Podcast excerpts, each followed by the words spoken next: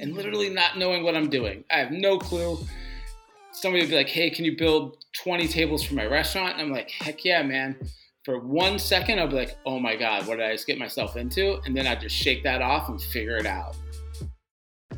Do you ever feel like you're lost on social media? Like you're just another face in the crowd?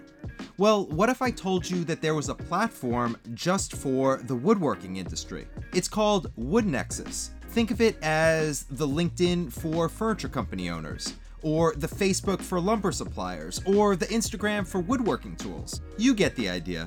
I'm actually on WoodNexus right now with this show, sharing episode information and answering questions about the topics I discuss with each guest. So, if you're looking to connect with more people in the industry, or looking for new suppliers, or just interested in seeing what's out there, check out woodnexus.org.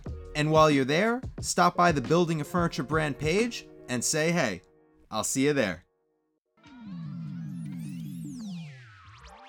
Hello and welcome to Building a Furniture Brand with Ethan Abramson, the show that talks about the business behind the furniture business.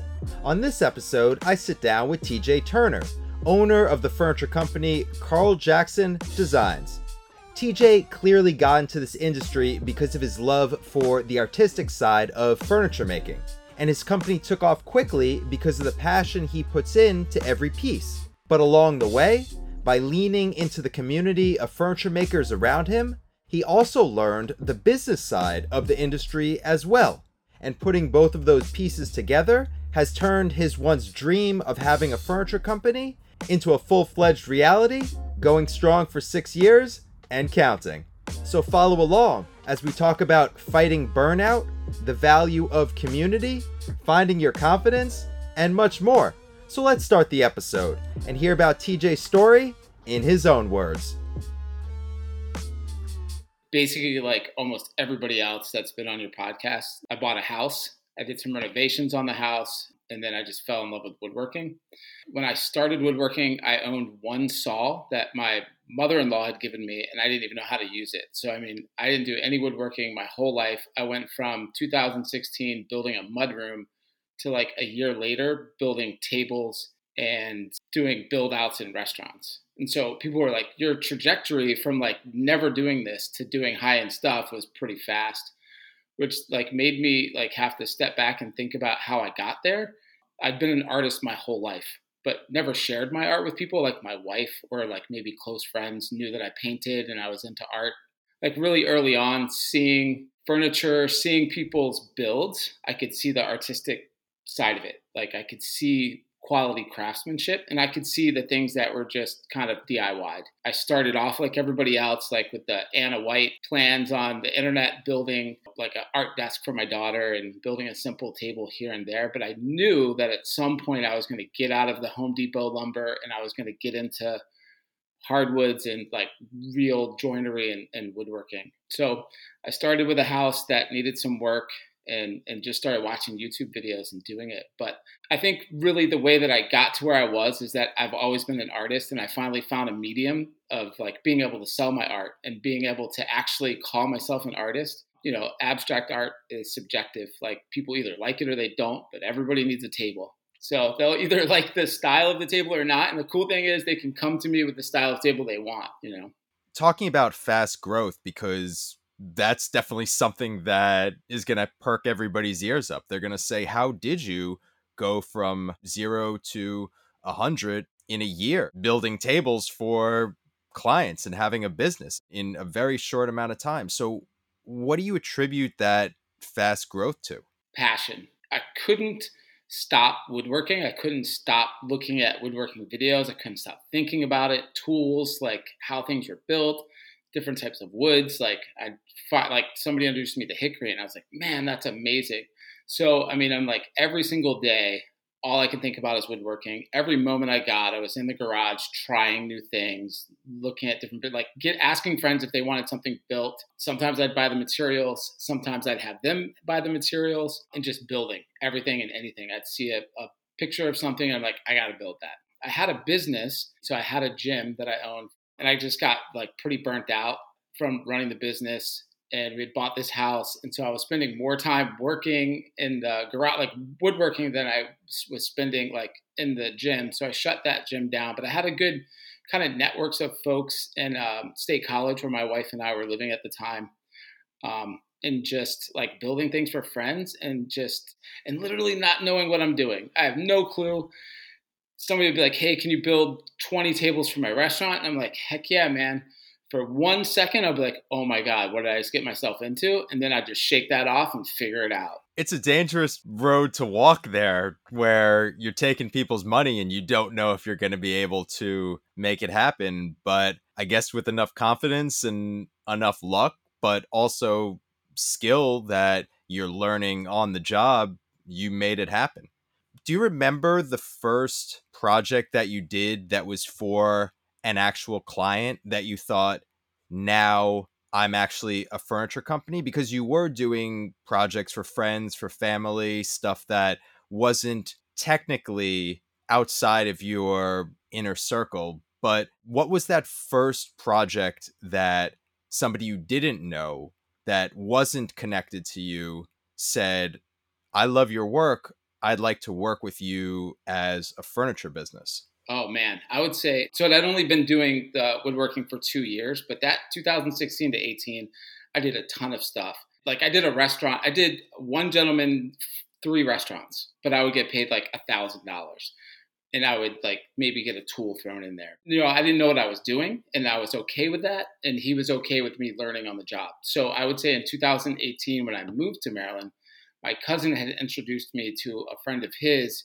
who had a restaurant that had been in business for, I don't know, 10 or 20 years. And they hired me to make all of their booths and their tables. That's when I was like, wow, like they've seen my stuff. This isn't going to be hey i'm going to charge a thousand dollars for this. Like i'm going to get paid. I'm going to be a serious business. I don't know them. They don't know me and i'm going to approach this as a serious business. And and it was awesome. But that was it, it was two years later and there was a lot of tables man. There was probably 150 tables that i had made before that point. But i started feeling more confident in myself. That story kind of defines your fast growth because nine times out of 10, if I ask somebody what the first client project they did, they're going to say, it was a one-off table it was a one-off chair or something like that. It's a big it's a big order for your first actual client. But i want to step back a little bit because over those two years you were working nonstop to get your skills up. You were working nonstop to build your tool catalog to get the knowledge that you need to build furniture. But what were you doing on the business side to make sure that once you did flip that switch and you were doing it quote unquote for real for clients you weren't still charging a thousand dollars for 10 tables. You weren't just doing it for cost of materials. What were you putting in place to make sure that you could actually make money from this? Yeah i mean i wish i could tell you that i had a plan and that plan was awesome but as soon as I like got into woodworking, I started I like anybody I knew who knew somebody. So I had a client at my gym who was an interior designer and she's like a high-end designer. I mean, her stuff is amazing. So she straight away put me in touch with her cabinet maker. I went to I brought him lunch. I was like I called him up. I was like, "Hey man, Scott, can I come out to your shop?" Like Jen gave me an introduction and I brought him like Subway and we had Subway and he just showed me everything in the shop. It was amazing. And then these guys, Scott and Dan, had a metalworking company. So all the railings, table bases, things in State College, these guys did that, did the same thing. I went out there and they were just awesome and I would ask them like, "Hey, like I don't really know how to charge. People don't want to really want to pay much." I would would build some shelves or a table, and I would have Jen come over because I wanted her to see like she was an artist as well, right? So she'd look at the table, and if I could impress Jen, in my mind, she doesn't know I'm doing this, but I'm asking her like, "What do you think about this?" And I really wanted real feedback from her. So like she's like, "Man, this is awesome, and it's much better than your last one." I'm like, "Well, what would you charge for this?" I think every woodworker will probably feel the same way that that people are telling them, their peers or their family members, like, man, you should charge more for that. You should charge more for that. But you have to feel confident to charge more. So the more that I did it, the more I would just charge a little bit more and I would get a yes. And I'm like, okay, cool. that's kind of a tangent to say that I, I can't stress enough how many people I've met that were already in like a woodworking or metalworking business. And I would ask them what they're charging and what they think I should be charging for my work.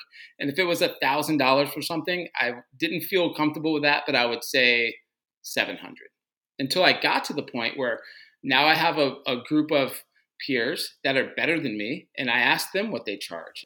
Leaning on your community and figuring out what other people are charging works well because not only are you figuring out what people are making off of their projects, but you're also figuring out your market and seeing that the people who are local to you are charging X amount. And to be relevant in your market, you have to be in that same ballpark. And I want to talk more about pricing, but I don't want to forget because you did hit on something that I really love talking about on this show, and that is confidence. And you said you have to have confidence in your pricing. And when you talk about it, it might seem confusing somebody looking at from the outside like you said family and friends are saying charge more charge more and you're looking at it and you see the numbers and you know exactly what goes into it and you know you have to charge more but there is that that wall of confidence that you might know all the answers and you might know what to charge, but if you don't have the confidence to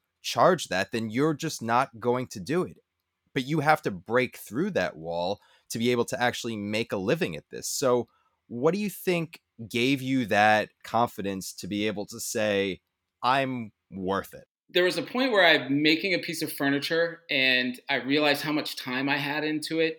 And nothing helps you better than like quoting a, a piece of furniture that you think is going to take a week and it takes two and a half weeks and the client it like goes back and forth and changes things and you don't price properly for that and so you make a thousand dollars for three weeks of work you know so nothing will help you charge more and not do that next time than like making a thousand dollars for three weeks of work um, and one thing I would say to piggyback on that is also like, and, and, it's taken me like six years to feel this way, but not feeling bad if somebody's like, you know, that's too much money for that. Can you come down on that price? And thinking that like, would you take $1,000 for three weeks of your time, like at your job? You absolutely wouldn't. I would never say that to them, but I have to say that to myself so that I'm like, I can't pay my bills on $1,000 for three weeks. You had such a fast rise and you were building a lot and you were you were making tons of pieces and getting great feedback, but it took you six years to get the confidence to feel it inside yourself. And I think that that is a, a great takeaway from this for anybody listening that it really matters what you think about it internally because you can be doing well and you were doing well for a long time, but you just didn't feel like you were. And once you felt like you were. I'm sure it felt like a brand new business, like you were starting over. And before, it probably felt like you were working for other people, you were working for the clients. But once you decided, I can put prices on that I know are what I need to charge, and I can also say, if you can't afford this, then uh, maybe I'm not for you. And it, it must have felt like you were working for yourself for the very first time, even after six years of being in business. Yeah, I mean, totally. In the beginning, I was busy, right? I wasn't making a ton of money. And and you know, there was the times where like somebody would ask me like my best client for me personally um, to get paid what I should get paid is somebody that I don't know. Like it's really hard for me to charge like a full price to somebody I know. So it got mentally to have somebody approach me that I don't know and say it's going to be $1500 for this table and then like oh my god that's so expensive. And then me feeling like oh am i taking advantage of them? So like building table after table and understanding the work that goes into it. My buddies that were woodworkers too would say listen man you've got to pay for your time driving to the lumber yard getting the lumber coming back your supplies. Like i'm just thinking about what the materials are going to cost and then getting like an hourly rate or like 500 bucks on top of that but then I thought about it and I'm like, my sawmill or lumber yard is 50 minutes from my house. So I drive 50 minutes to the house. I'm there for like solid hour and I drive 50 minutes back. Like that's three hours of time and that's gas. So, um, you know, adding all that stuff up, it was just really like being able to get to the point where I have built all the things I want to build. My skill set has gotten to a level where I'm going to build one thing for X amount of dollars as opposed to just build everything that everybody wants. And at the end of the day, I'm a much happier person. You know, like I'm not happy spending hours building something for like a hundred bucks. Like you're just you're not happy and, and, you beat yourself up over it. But it, it doesn't happen overnight. It, it really just comes with like the confidence and your skill level increasing. Another great thing that I want to pull out of that answer was that you got to make yourself happy. And it's not always the case because this is a business and sometimes you have to do things that you don't want to be doing, but you always have to take a step back as hard as it is and say, this is your business if you're working for yourself. This is something that you're doing to yourself. Nobody's telling you to do this. This is all on your own. And you could stop at any time and go work for somebody else and have a less stressful time and leave your troubles at the door when you leave at five. But if you're not happy, then try and make yourself happy. And again, I'm saying that not in an imaginary world that oh, you can do whatever you want because it's your business, because money is still a factor and making a living is still a factor. But if you push yourself in the direction of your own happiness, then you're going to be a lot closer to getting there than if you just accept everything that comes your way and you don't proactively do anything about it. So that is is definitely something that that I agree with.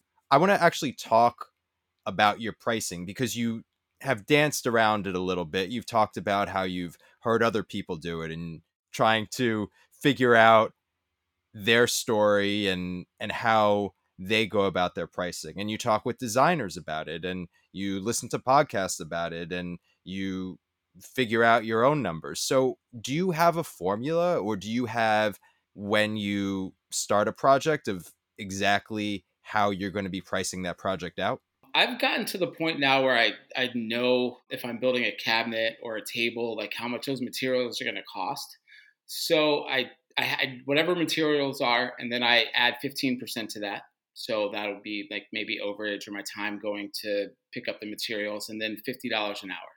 And I try to think about how many hours it's going to take me. Now, do I log every single hour that it takes me to build the table? Absolutely not. But I'm like, this table should take me three days, you know? So that's like 250 or 300 dollars a day times three and that's how i used to do things but there's a guy and you had interviewed him his name's dennis from um, austin morris and i don't think he really he definitely doesn't know what an influence he has been on me but I followed his career like as long as I've been back in Maryland, and I reach out to him lots of time. Like we interact in, on Instagram, and I ask him questions. He's always super helpful. But I've watched him like I'm always one step behind him in our creative process, like his skill level. And actually, I mean, now I'm like three steps because he's just gone in the last like six months, just skyrocketed, and he's gotten some really cool tools to help him get to that next level you know, but I felt like I was always like right behind him. And I think you guys had talked about this. There was a bunch of like photographs and, different styles, but then he cleaned up that page and it became like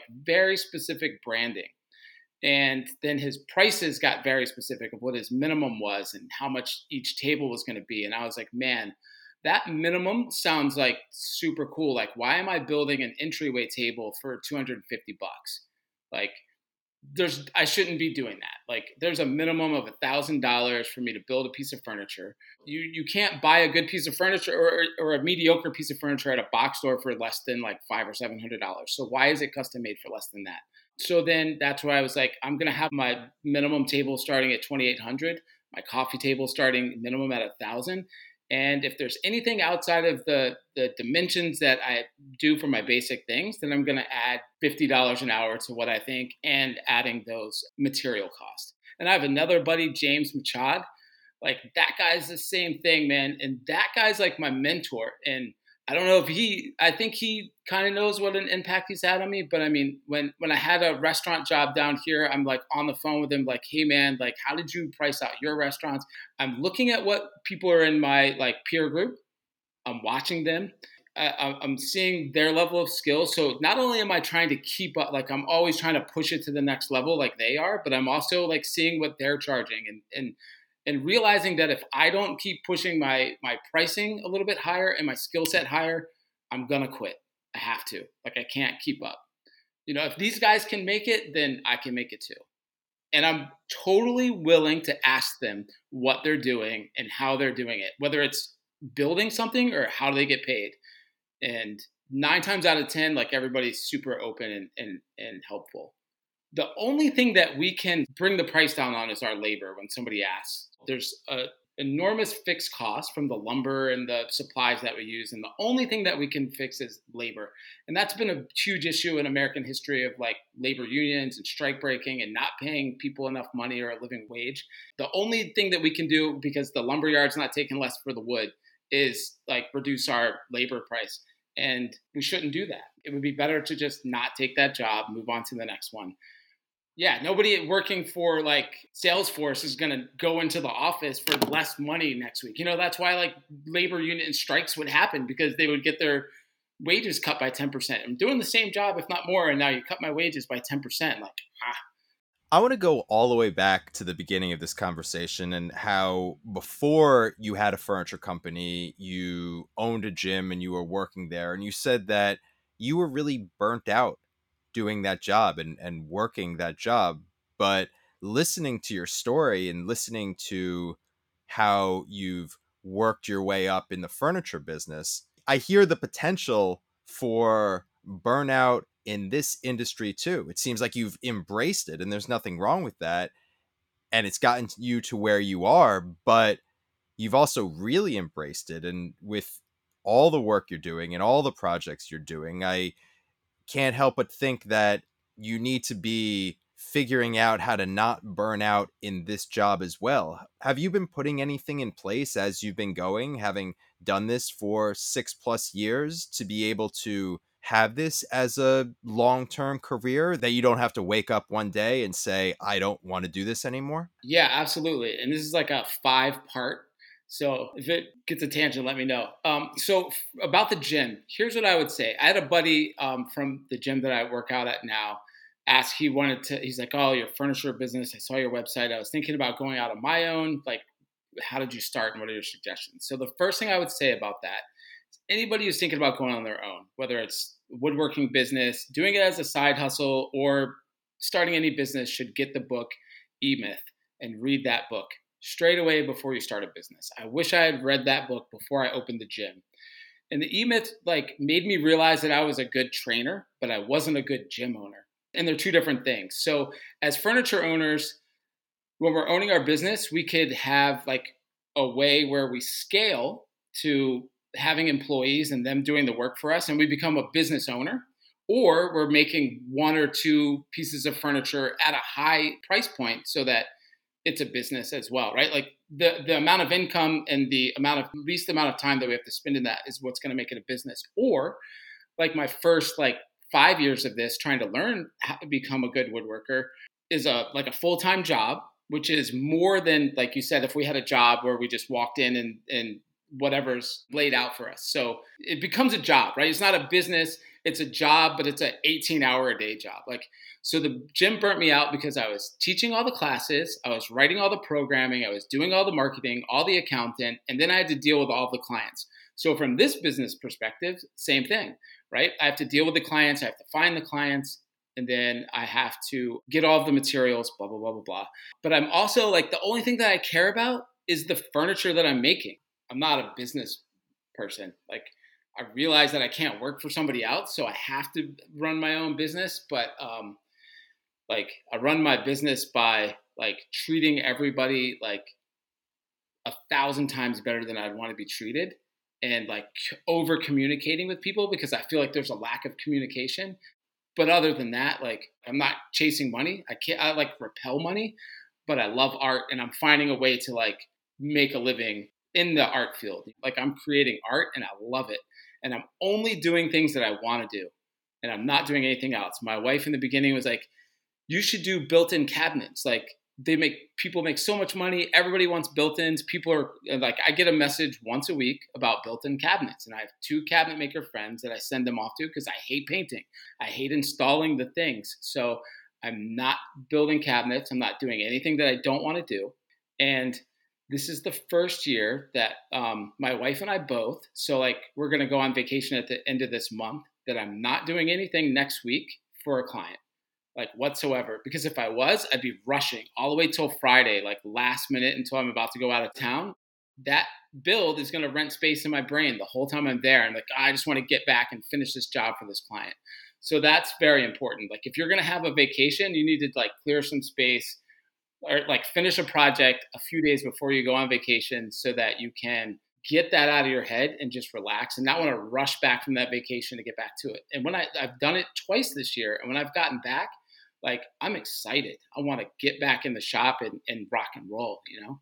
And I'm doing art for the art's sake. I'm not building a piece of furniture for the money's sake.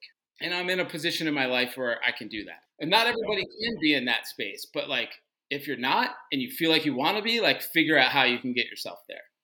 This is usually the point in the show where I ask you for advice for people who might want to be starting a business or or already run a business. And if anyone's listened to the show you know that that's the question that I usually like to end on. But I feel like you might have just answered that in your last one. So so is there anything else that you would like to add on to that for for people who are out there listening or do you feel like it was already summed up in that last answer? No i think those are the things that you come about with experience like i learned that the hard way. Um, if i was starting today the things i would do like first of all like do what i did in the beginning like find other woodworkers and ask them if you can come to their shop and meet them like i do it now. There was a guy who was building a table for some reason he had an ad credit he's not even a furniture maker he just made a table in my town and sponsored it on Instagram. I saw it, and he did like legit breadboard ends, you know, like mortises and like pinned it the proper way. I'm like, this guy's amazing. I reached out to him. He was like right at the street. I was like, can I come to your shop? He's like, yeah, absolutely. And we talked for like two hours, right? Just a random guy I never met before. So anyway, find people like that are doing what you want to do and you ask them questions. Ask, ask, ask, and just like create a network of people that's going to help you grow like in your skill set but also you can like lean on them for business advice if you need to. Second like get professional tools as fast as you can. Like i built the first restaurant 16 tables. I made it out of rustic hickory. They were nine foot tables by like two foot wide with a Ridgid sander hooked up to a shop vac. Like I needed a Festool stand. Actually, you know, what? like now, if I have a job that's like 20 tables, I put them in my truck and I take them back to the lumber yard and run them through the drum sander. So, but just upgrading your tools as fast as you can, like that's, I can't stress that enough. Like I bought three Ridgid sanders when I could have just spent the money on one Festool sander. And I'm not trying to be a, like a sponsor or a billboard for those tools, but like just a Ridgid sander can't take sanding nine hours a day and you're going to save money in the long run. And then the last thing I would say is out of all of this networking or finding people, it's a network and there's going to be a center of influence that will help you. Like most of the people when I listen to your podcast, like, you know, they were, they, they had um, just some jobs that were going on and then they found a designer and that designer led to a job which led to more jobs so there's some sort of center of influence that you'll be able to find whether it's realtors or designers or your your neighbor that owns a business like just look for that center of influence. Find your community, find your people, find the people who are going to be able to help you along, but also help them along. It's not a, a one way street when it comes to community. It has to be a give and take. So go to the table looking for information, but also bring your own information as well. And you sharing all that just shows everybody that even if you're working in a shop by yourself, you still have a whole world out there that's willing and wanting to help. So I appreciate you sharing that. And I appreciate you being a part of that community and being somebody that people can look to. And I want to thank you. And I know everybody listening would thank you as well. So wishing you nothing but success moving forward in your business. Thanks, Ethan. Appreciate it. Thank you so much for listening to the show. If you liked what you heard and you got value out of it, please think about leaving a review and subscribing wherever you listen. To learn more about the series, please visit buildingafurniturebrand.com and feel free to reach out anytime with questions or guest suggestions to hello at buildingafurniturebrand.com. You can find me at The Build with Ethan on Instagram. Hope you enjoyed the show and can't wait to bring you the next one.